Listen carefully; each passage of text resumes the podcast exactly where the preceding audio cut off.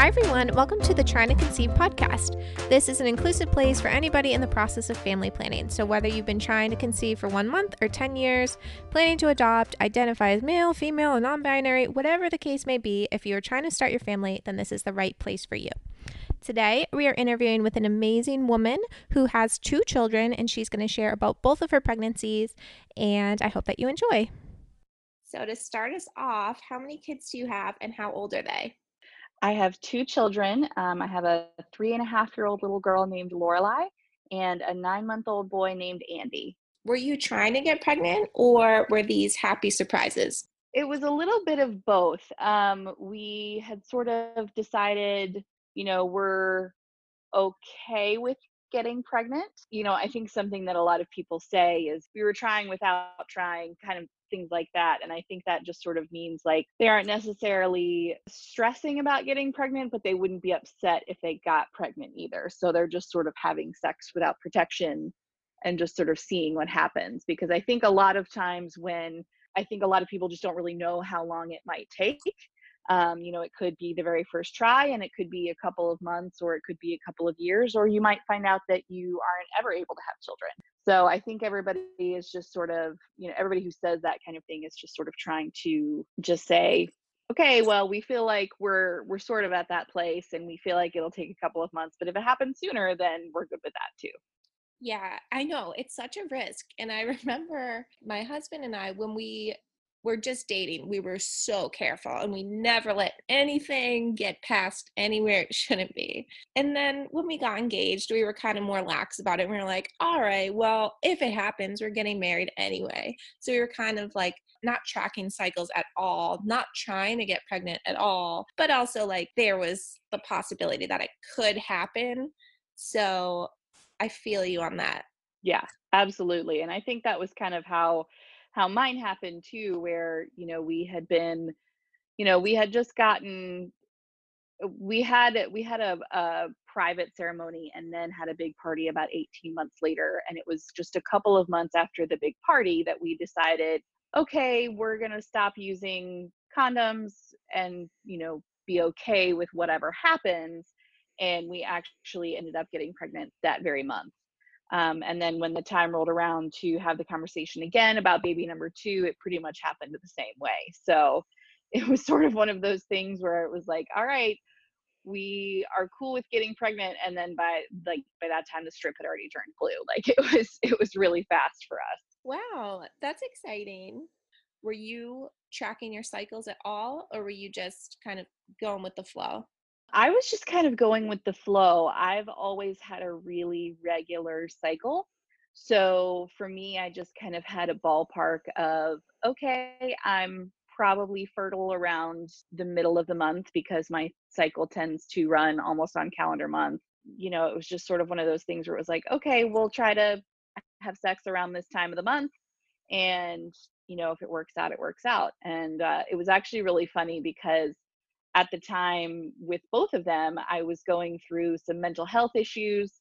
So our sex life wasn't terribly active. So I could almost actually pinpoint the exact date that we actually, you know, had sex that can, you know, that resulted in, in a child. So it was it was kind of funny for us. I like hearing stories like that because I'm kind of a spiritual person and I believe that there's like a soul that's waiting to come and be with your family. And when I hear stories like that, when there was really only one opportunity, I'm like, look at that guy. Like he snuck in there, he took his small window and he he did it. Absolutely. You know, I feel like, you know, when we found out we were having my daughter, I had actually just lost my job and like literally i got let go on a tuesday found out on a sunday that i like the next sunday that i was pregnant. And it was definitely a, a scary moment because it was like okay i don't really know eh, you know am i going to be able to do this? Am i going to be able to afford this? Am i going to be able to job hunt while i'm pregnant? How much do i have to say and share with potential employers? Because you know i mean even though it's illegal to actually ask you know a, a, you know a job applicant if they're pregnant those kinds of things they still happen and it's so hard to protect yourself as a woman and as a mother from you know being the center or focus of discrimination based on the fact that you know you're going to need to take some leave uh, you know within the next calendar year and i think that's a really hard place to navigate. So you know it was unfortunate timing at the moment but you know luckily it all worked out and i can't imagine having you know anyone else but my two children. They're just so perfectly designed for our family and for us as parents um, and they're just they're just wonderful people. I want to come back to the work question in a couple of minutes, but first, can I ask you a couple more logistical things? absolutely Okay, so how old were you when you first started trying? um so i think i was 25 or 26 um i'm trying to do backwards math in my head because my daughter will be four in november and i just turned 30 last september so yeah i guess it was like 26 Okay, and then how old were you with your second child? Uh, i was 29 so i actually had my son um like two months yeah two months before my 30th birthday. Okay, and how did you find out that you were pregnant with both of them? well we um we had kind of known that it was a possibility with both.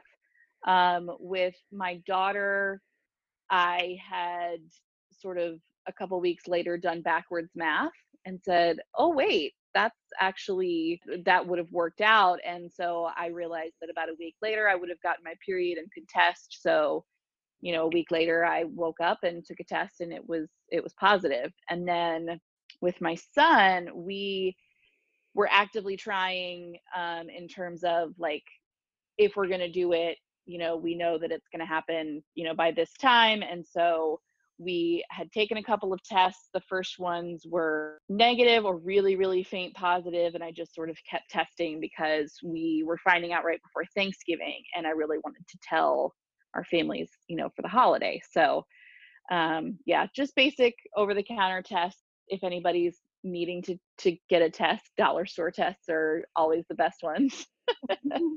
Yeah, I can second that. I like the dollar stores and I like they have like 88 cent tests at Walmart, which are really cheap and they give you the same result as those 10 or 12 dollar ones. So how did you tell your partner that you were pregnant? So the first one was actually pretty funny because, you know, we really didn't expect to get pregnant that quickly. So I had, without really talking to him about it, I had woken up early and went to the bathroom to go test and was just so shocked that I I walked into our room and I made him get out of bed and I was just like, go in the bathroom, like look. And he was like, What is going on with you? And then he saw it. And so it was kind of um it was it was pretty funny. And then with the second one, you know, we just sort of were there together. We were looking at it and waiting for the result. And so we we got to see it at the same time with him. It was really fun because, you know, I think you sort of go through a whole phase in your life, especially if you've been with your partner for a long time, like like we have been. We've been together, it'll be 12 years in October. And so we dated all through college. And like you said, you know, before you are getting married and stuff, you do everything you can to, you know, try to not get pregnant. So then to kind of make that transition with that person into oh my gosh we can't be pregnant this would be really bad timing blah blah blah and then going all the way to we're so excited we really hope we're pregnant this month you know that's it's kind of a fun transition to make i think Yeah, and it's kind of just crazy like how our society works because it's like for so much your life, it's like don't get pregnant, don't get pregnant, don't get pregnant. And then all of a sudden it's like you better get pregnant, you better get pregnant, you better get pregnant. And if you're not in that like small acceptable window, it just it's exciting, but it's also like fear provoking in a sense on both ends of the spectrum, on the pre acceptable time and on the post acceptable time. it really is and i think that you know I, I hope it's okay to go down this rabbit hole but i really think that that delves into a lot of issues that society has with sort of just determining what a woman you know brings to the table like what her value is to society and what her worth is and how she should handle her body and her sexual decisions. And you know for there to only be this very small window in which quote unquote acceptable to everyone else for a woman to have a baby and then like you said expected to have a baby um I, I find that really frustrating you know? I always knew i was going to be a mom i really wanted to be a mom from the time I was little. I'm a very, you know, sort of giving and loving person. If you follow an Enneagram, I am a hard two. But, you know, I have a lot of friends who don't want children, have never wanted children. And, you know, they tell me all the time how much they hear that, oh, just wait, you'll want them one day, or you're going to change your mind, or you're going to feel like you missed out on something. And I think that's really frustrating you know i think women can be amazing powerful people with or without children and i don't think that women who don't want to or can't have children aren't capable of the same level of amazing things as women who become mothers. I've I always really feel for people in that situation because you never know what somebody's going through. You never know if somebody doesn't want children now because you know maybe they found out that they can't have children or maybe they just don't want children because you know they they feel like they have other things that they want to do with their lives and i think we as a society need to learn to be a lot more respectful of that because you know uh, motherhood is not the only thing that women provide to our society and i think when we continue to have those conversations we just perpetuate that idea Absolutely. I want to just like give a amen to everything you just said. Absolutely 100% agree with every word you just said. well, thank you. And I do want to say, you know, actually, it's not just women, I think, that are um, faced with this problem because, you know, I have I have a friend who is transgender and he had a child before he made his transition and you know he still struggles with all of these same things. He struggles with all of the um, worries and fears that all of us do. And I think it's important to include them in this conversation as well. Mm-hmm. Yep. Well, thank you for bringing that into this conversation. I think that that's very important, and I appreciate you bringing that up. I'm going to change gears a little bit. I want to talk about your pregnancies. Are cravings a real thing? Um, yes. I think uh, I think it's different for everybody. You know, a lot of people have, you know, I, you always hear, especially in movies and stuff, like, oh, you're gonna crave pickles, you're gonna crave really weird combinations of things, or you crave really unhealthy foods. I think I was a little bit of a weirdo in this aspect. I actually craved a lot of like fruits and vegetables and really fresh, cold things. Like I ate so many like of those real fruit popsicles. Um, I ate so much chicken salad. I ate so much fruit. Like I was so glad to be pregnant for the most part during summers because I was able to get lots of different fresh fruits and different things. And honestly, eating a lot of the stuff that I would have eaten, you know, when it, you know, because you think like with hormones and all this other kind of stuff, I'm an emotional eater. So I know that when I'm emotional, like I tend to gravitate towards those things that are unhealthy. But yeah, I'm I'm definitely a person who craves sort of the healthier things when I want to eat. Um, I have I'm one of those people. I have morning sickness basically almost the entire pregnancy. So up until about 30 weeks, I'm just like mildly nauseated the entire time. Um, and it just sort of fluctuates as to the strength of the nausea and whether or not I want to eat. So it's it's definitely an interesting thing for me. Wow. How do you navigate morning sickness for that long? Because even when I hear that people morning sickness for, you know, 12 13 weeks, most of the time people don't know that you're pregnant during that time frame. But how do you like emotionally and physically navigate feeling that way for that long? I won't lie, it's really, really difficult um, and i think it's something that again we don't talk about enough that you know eh, pregnancy is so portrayed as this like hi you know happy shiny beautiful time at least up until you know the last few weeks And, you know, I never experienced that. As much as I love my children and I wouldn't change anything about them or how they got here, I have really, really miserable pregnancies.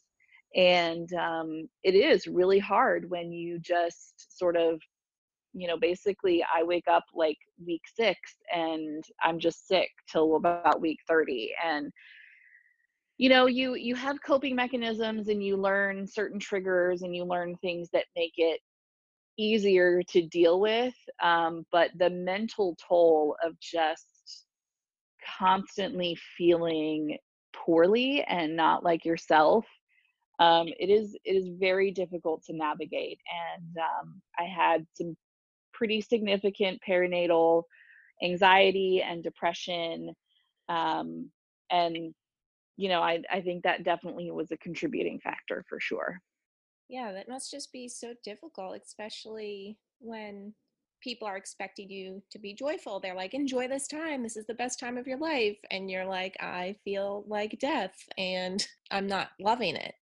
right absolutely it's it, it's very hard and it's frustrating because you know you have especially friends you know who just want to be supportive and if they haven't been pregnant yet and they're just trying to find out oh how exciting is this? and you don't really have anything happy or exciting to say it can feel a little isolating because you know it's it's not something that people want to hear about you know but i think it's important for you to have outlets where you can talk about those things where you can feel safe being negative about your pregnancy without feeling judgment. I think that's a really crucial part of of pregnancy mental health for sure. Did you find those outlets with your friends or did you seek like some sort of counselor or any sort of support group? i had a really hard time with it with my first Um, we were moving at the time, we actually moved uh, from South Carolina to North Carolina at the time. I was working from home full time, so I was already pretty isolated on that front. Um, and yeah, I really didn't have much of that outlet for for my daughter. For my son, I was much more established here where we live now. So I had friends that I could talk to. I was more open with my family. And I really learned to rely on my husband um, a lot more as somebody who has a really hard time sort of being vulnerable and letting others take care of me. It was a big thing for me during this last pregnancy to be okay with being a little more vocal and taking up a little more space with my feelings and and just sort of you know it's one of those things where i think the more you fight the negative feelings the longer you make them last Mm. so i think when you give yourself the time and the space to process them in a healthy manner it actually helps you get through them better so that was one thing that i really learned was just trying to let go of my guilt because you do you experience a lot of guilt when you are a miserable pregnant person because you don't ever want anyone to think that you don't love your baby or that you won't love your baby and then there's the little brain or the little voice inside your brain that says what if i don't love my baby? What if i am unhappy when they get here because i was so miserable being pregnant and everything else? And you know, I think if you just sort of let go of the guilt of those feelings because it's absolutely 100% normal to feel those things, then, you know, you can work through them a little bit better and you can come out on the other side with a healthier perspective on it all. Yeah. Can we jump to postpartum for a minute? I was just interviewing somebody and they worked really hard for their baby. They, I think it took her about three or four years to get pregnant and she suffered a couple losses and you know she felt like she had put in the time to get this baby and she was just so shocked with the postpartum because he was a colicky baby. She just felt like i don't love this. I i love this human but i don't like what's happening right now. And it's like a shock to your system when you're expecting something to be so blissful and joyful and you've spent years trying to get there and then it's not what you expected. Yeah, postpartum is gosh, I mean, even with as much as we're talking about it more now than we used to, it's still not enough. I had with my daughter, I had a very traumatic labor, and I had some really serious medical complications a few days post-birth. And, um, I'm a person who struggled with anxiety and depression my whole life. So then adding postpartum hormones on top of that, adding essentially being faced with my own mortality for the very first time on top of not sleeping, trying to breastfeed, having this tiny human be attached to you and need these things from you all the time. It's absolutely overwhelming, even though you love this tiny baby more than you could possibly even understand or fathom. It doesn't it doesn't fix everything. And so I was struggling in those immediate months with extreme postpartum anxiety, post traumatic stress disorder. I was trying to breastfeed, not very successfully. I have massive oversupply and overactive letdown, and that was really difficult. I was again isolated because I had been working from home. We had just moved. It was one of the darkest periods of my life. And the only reason I think why I got through it was because, you know, I really just relied on my husband as much as I could. I relied a lot on Netflix and happy, uplifting television to just sort of escape. And I think it was probably a full year after my daughter was born before I felt fully recovered mentally. Um, I think a big shift happened around six months. Um, I was able to sort of stretch my legs. I got my daughter into daycare so I could focus more on work and I got to feel a little bit more like my old self and like a person who, you know, got to go and be something more than just a mom, um, which is really important for me. It's not something that everybody needs, but for me, it was really important. And I also relied very heavily on medication. Um, and I think, you know, there's such a stigma around mental health medication. But for me, as somebody who, you know, I know that I would not be the person that I am today without that medication. It's, you know, there's a lot of things that can go wrong. And I, I'm so heartbroken for people who tried and had really bad reactions. But I think it's one of those things I tell people all the time it's like birth control, where because it deals with things on a hormonal level, you may have to try a few different things in a few different doses or combinations before you find what works for you. So, trying one and not feeling better or feeling worse doesn't mean that no medication is going to help you. It doesn't mean that you have to be, you know, without this extra help and I know for me it was it was a significant game changer. Um, I'm not a person who's ever done great in therapy. I think the first successful therapy relationship I've had started this year, so that was difficult for me. But when I finally found a doctor who allowed me to advocate for myself and who was well versed in um, mental health issues and potential symptoms and interactions and everything else um, it became really life altering for me. So much so that, you know, I was adamant that whatever I be put on was something that I could continue during my second pregnancy because I had gone cold turkey off of my meds for my first pregnancy. And the drop in my mental health stability was significant. Yeah, I think that's important to consider because, I mean, so many people require or benefit from some sort of pharmaceutical. And then the expectation generally is once you're pregnant to go off of it, which typically a cold turkey situation. And like, where does that leave the woman and where does that leave her mental health throughout hmm pregnancy? That is so life changing and altering in itself. I think that's a very good um, piece to bring up, and it's important to bring that up. So, thank you. And I think it's important too, you know, the the sort of thought process behind medications while you're pregnant and while you're nursing is sort of the cost benefit analysis. Like, is the damage, the potential for negative interactions for the baby, are those less than the potential benefits for the mother being stable, happy, well rested, all of those things? Because, you know, while you're pregnant, even just being depressed and anxious and all those things, having that stress can create a negative environment for your baby as well. So those things can can affect your child's development. And if you aren't able to get up out of bed and be active and eat and take vitamins and do those things just for general self-care, those things affect your child as well. So I think it's important to remember that, you know, taking care of yourself both before and after you have a baby is as beneficial to your baby as it is to you.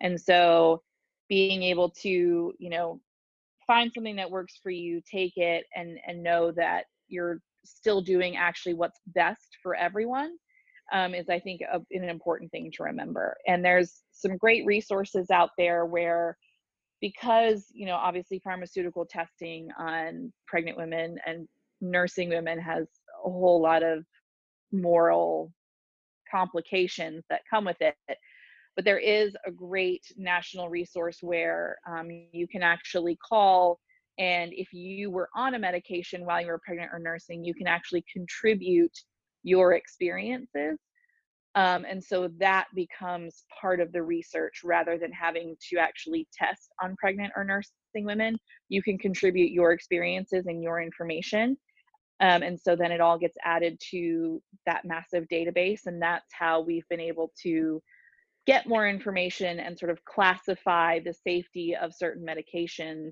through pregnancy and nursing because women are contributing their stories. Oh.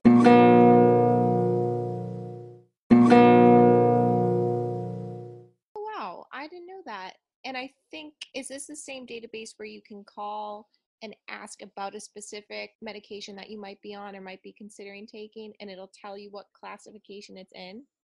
I think it is the same database, but I can check and let you know for sure. That sounds really cool. If you could talk to yourself when you were, you know, just minutes or hours or days postpartum with your first, what, if anything, would you tell yourself or would you try and do differently or would you pull in some extra resources like a postpartum doula or family?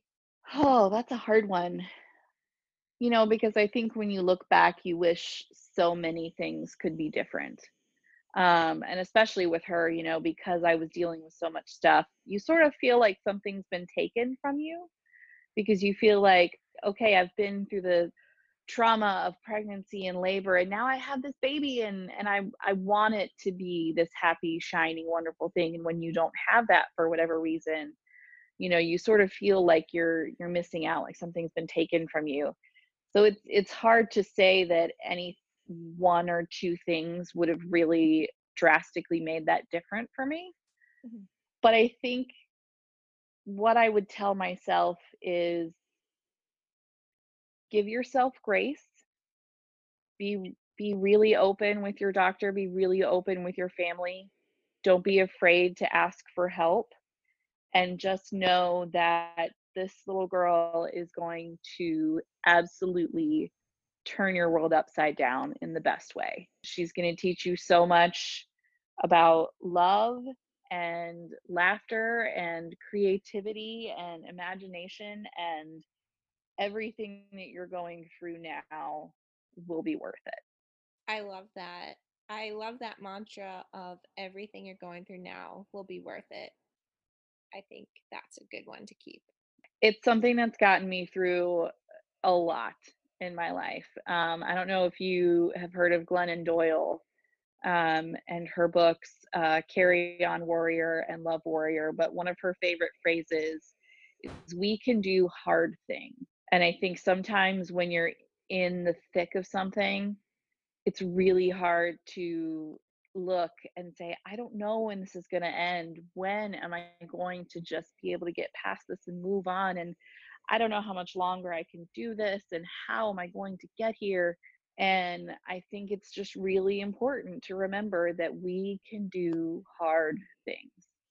I'm a person who firmly believes that God doesn't give you anything you can't handle. And so if you're going through something, it's because God knows that you can handle it. It might be really hard and it might be awful at the time, but you're going through it for a reason. And you know, it's it's something that even if it's never clear to you why, and something that's going to make you a stronger, better person, even if it's just for you. Yes, I love that. That's perfectly put.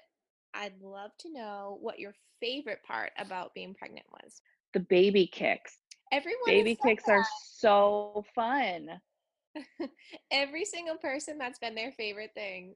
You know, I think it's just it's just a really cool thing to feel that movement inside of you. And I think for me, I have a really hard time personifying my child until I feel those kicks because up until that point, I'm just miserable and sick and everything's awful. And then, you know, you get those first little kicks and you, that's sort of your first like concrete reminder like, okay, this is all for a reason, this is all for a purpose.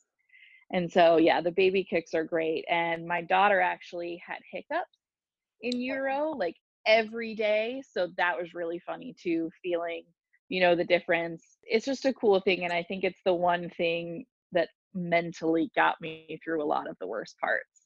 I actually had to have a root canal while I was pregnant with my son. Ooh. And of course, because I was pregnant, you know, they couldn't knock me out, they couldn't do any of these things. And I have horrible, like, dental dentist issues. So I was terrified going in, and I was six months pregnant. And I'm just sitting there, like, in so much pain and freaking out. Tears are streaming down my face.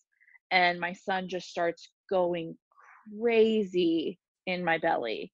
And, like, eh, for me, it was just kind of one of those things where it felt like he knew that I was really stressed and really upset. And he was just saying, Hey, this is just a reminder. It's not going to last. You're going to get through it. Everything's going to be fine.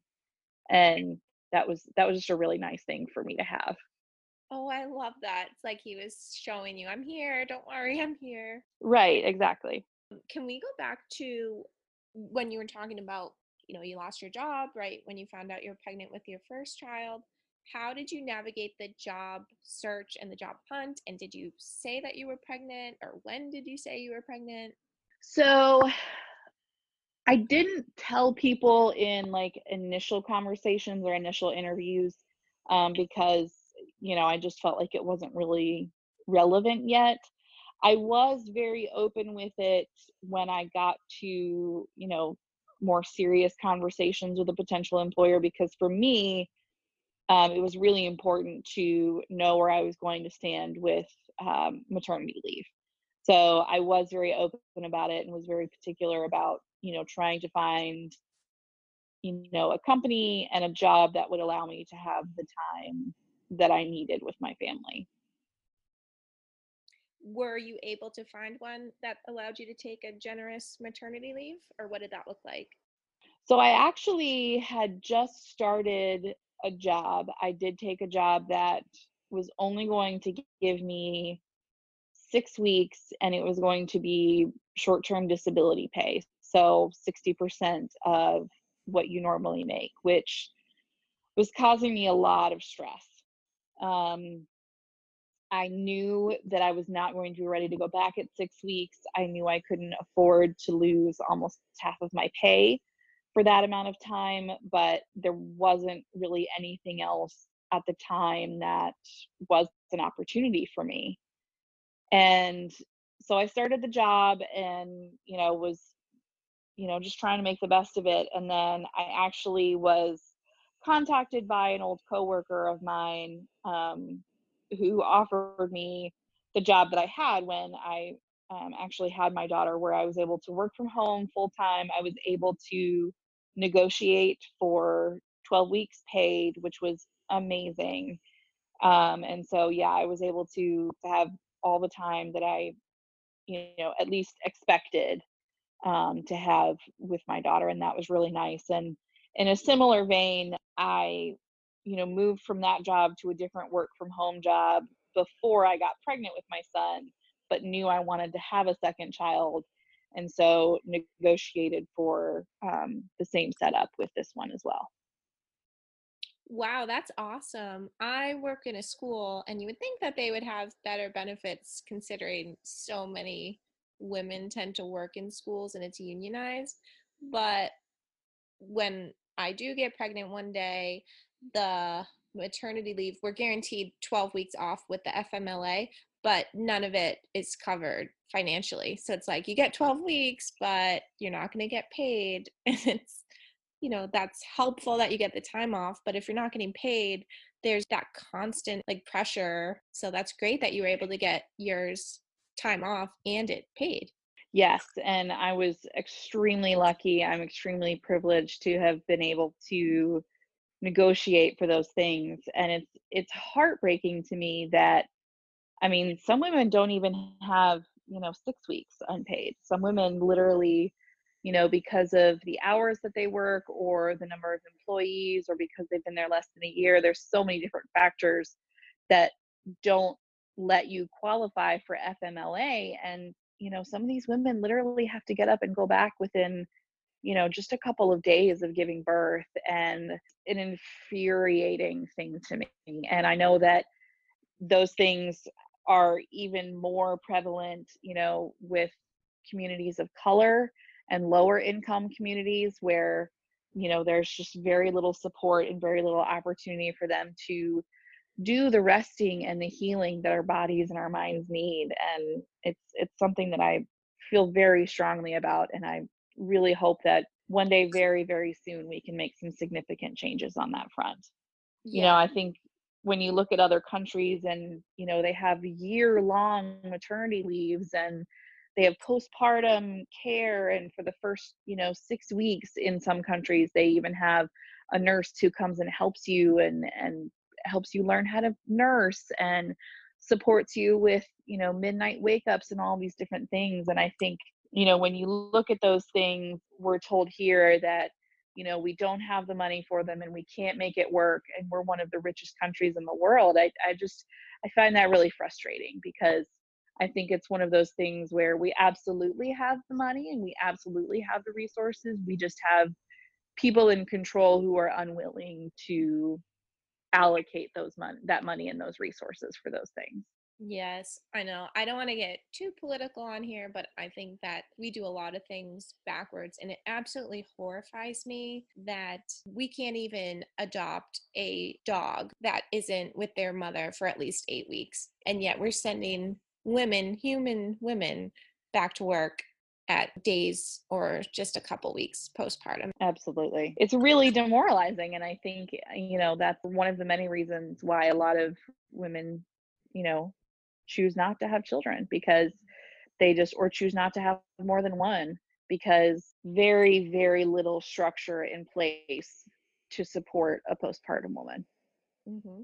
And that's, that's really frustrating all right, I'm gonna, this has been like such a heavy conversation. And then I switch it to light. And then, you know, it's been very uh, fluid. So thank you for bearing with me. Everything that you've said has been so important. And it's conversations that we really need to have more of. So thank you. Thank you uh, for letting me share them. I do want to talk about weight gain. Can you share how much weight you gained? You don't have to tell me what your weight is, but just how much you gained while you were pregnant with each pregnancy, and then how much was lost like within the first, let's say, six or eight weeks postpartum. Sure. So um, I'm a little bit of an anomaly because I I'm so sick during the first you know six months of my pregnancy that I actually don't typically gain any weight, um, or if I do, it's you know it's no more than 10 pounds. Um, i don't typically gain my weight until the last like four to six weeks of pregnancy you know when especially you've got a lot of the fluid buildup and all the things are expanding and growing. And so um, i think with both of mine i gained total less than 20 pounds.